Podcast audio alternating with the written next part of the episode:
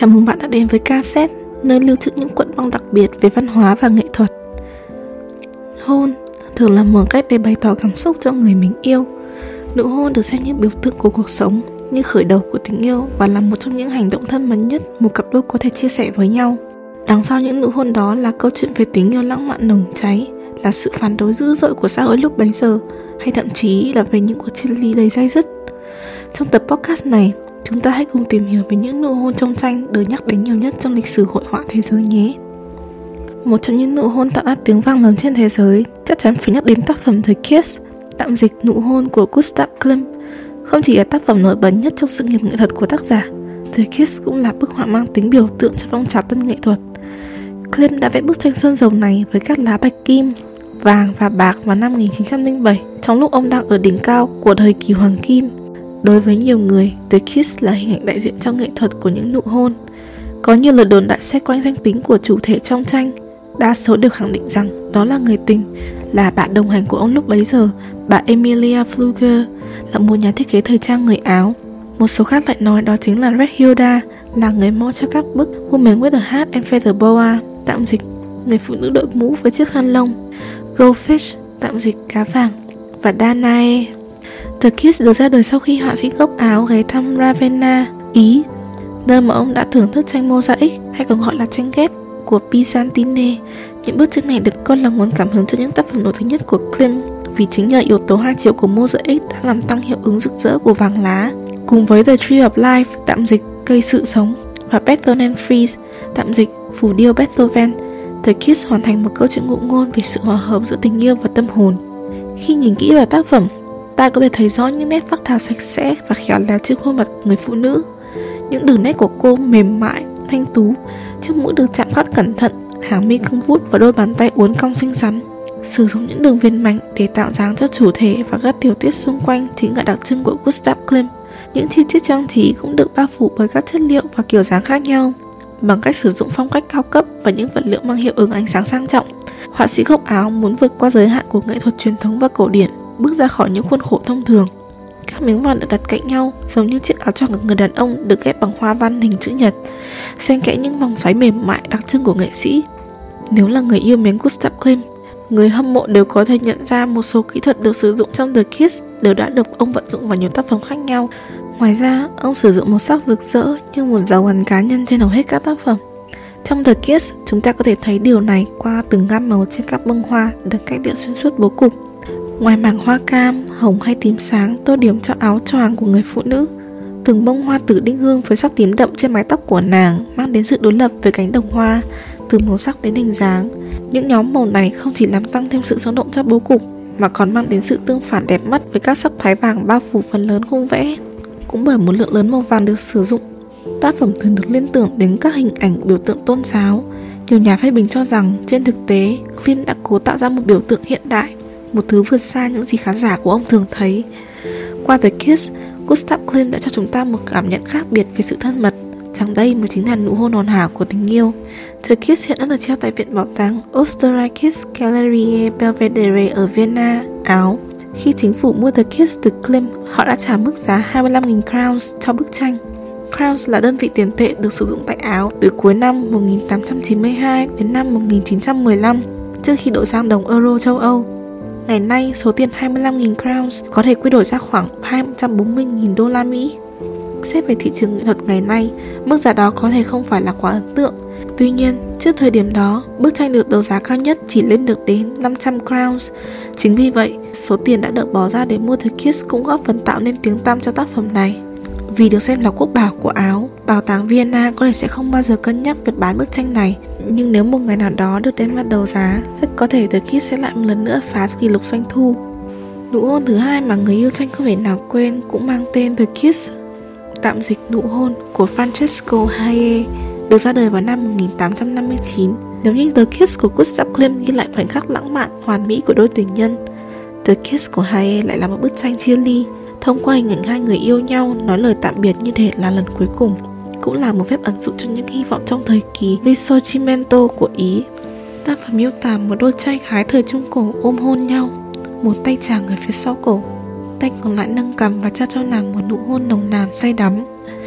Nàng ngả người về phía sau đón nhận tấm chân tình của người mình yêu Mà có thể không hay biết kết thúc của nụ hôn này là sự ly biệt Vì chàng phải chuẩn bị rời đi với chân phải đã đặt lên trên bậc cầu thang các đặc điểm khuôn mặt của họ không được nhìn thấy Phải chăng do hay muốn nụ hôn trở thành trung tâm của bố cục tranh. Ở phần bên trái của bức tranh thấp thoáng hình bóng mờ ẩn nấp trong góc Như thể ẩn ý cho những nguy hiểm trong tương lai. The Kiss được coi là một bức tranh chính trị do Francesco Haye đã thực hiện sáng tạo này trong giai đoạn nước Ý bị chia cắt thành nhiều quốc gia nhỏ với những người đang đung đầu ý định thống nhất đất nước. Trong giai đoạn này, một số hội nhóm kín đã liên minh với Pháp dẫn đến sự thành lập của quốc gia Ý, tức The Kingdom of Italy vào năm 1861. Vào thời điểm đó, bá tước Alfonso Maria Visconti di Saliceto đã ủy quyền cho Francesco Haye vẽ một bức họa có thể đại diện cho hy vọng của giới yêu nước về liên minh với Pháp và họa sĩ đã vẽ hai người yêu nhau. The Kiss không chỉ là phép ẩn dụ cho nghệ sĩ thỏa sức sáng tạo mà không lo bị buộc tội âm mưu chống lại đế quốc Áo mà còn nói lên lý tưởng của những người đấu tranh cho sự thống nhất của nước Ý. Người đàn ông hôn và vuốt ve mặt người anh yêu, chuẩn bị rời đi hoặc trốn thoát. Có lẽ một trận chiến đang chờ anh. Người phụ nữ không giữ anh lại, dường như có một niềm tin mù quáng vào những gì tương lai đang chờ đợi người đàn ông của mình. Hai người yêu nhau đắm chìm trong ái tình khi nói lời tạm biệt, có thể là lần cuối cùng là những lý tưởng đặc trưng của chủ nghĩa lãng mạn. Kỹ thuật sử dụng màu sắc của Haye cũng là yếu tố mang lại thành công vang dội cho The Kiss. Ánh sáng tinh tế và gam màu xanh lam lạnh của chiếc váy tương phản với các tông màu ấm hơn, đặc biệt là chiếc quần đỏ của người đàn ông khi đi cùng với chiếc áo choàng màu nâu đậm hòa quyện với màu váy của cô gái giúp họ nổi bật trên gam màu trung tính của nền tranh. Tận dụng khoảng sáng từ phía bên trái giúp làm dịu các màu sắc hay sử dụng chiaroscuro, một kỹ thuật kết hợp màu sáng và tối để đạt được sự tương phản làm nổi lên trọng lượng của chủ thể. Khác với những bức vẽ khác, The Kiss có 3 phiên bản tổng cộng. Phiên bản đầu tiên của bức tranh là bản nổi tiếng nhất hiện đang được đặt tại phòng trưng bày nghệ thuật Brera tại Milan. Phiên bản thứ hai ra đời là một món quà dành tặng cho gia đình Miles vào năm 1861 và đang thuộc quyền sở hữu của một nhà sưu tập tư nhân. Trong phiên bản nụ hôn này, cô gái mặc một chiếc váy trắng thay vì chiếc váy xanh lam và phiên bản thứ ba cũng có những sự khác biệt với các bản vẽ trước đó do có tấm màn che trên bậc thang, thêm cả việc sử dụng màu xanh là cây tươi sáng cho áo choàng của người đàn ông, được vẽ vào năm 1867 và có lẽ là bức tranh hay gắn bó nhất vì họa sĩ đã giữ nó bên mình cho đến khi qua đời. Hiện tại, The Kiss phiên bản thứ ba đang được treo tại phòng trưng bày nghệ thuật Ambrosia ở Milan.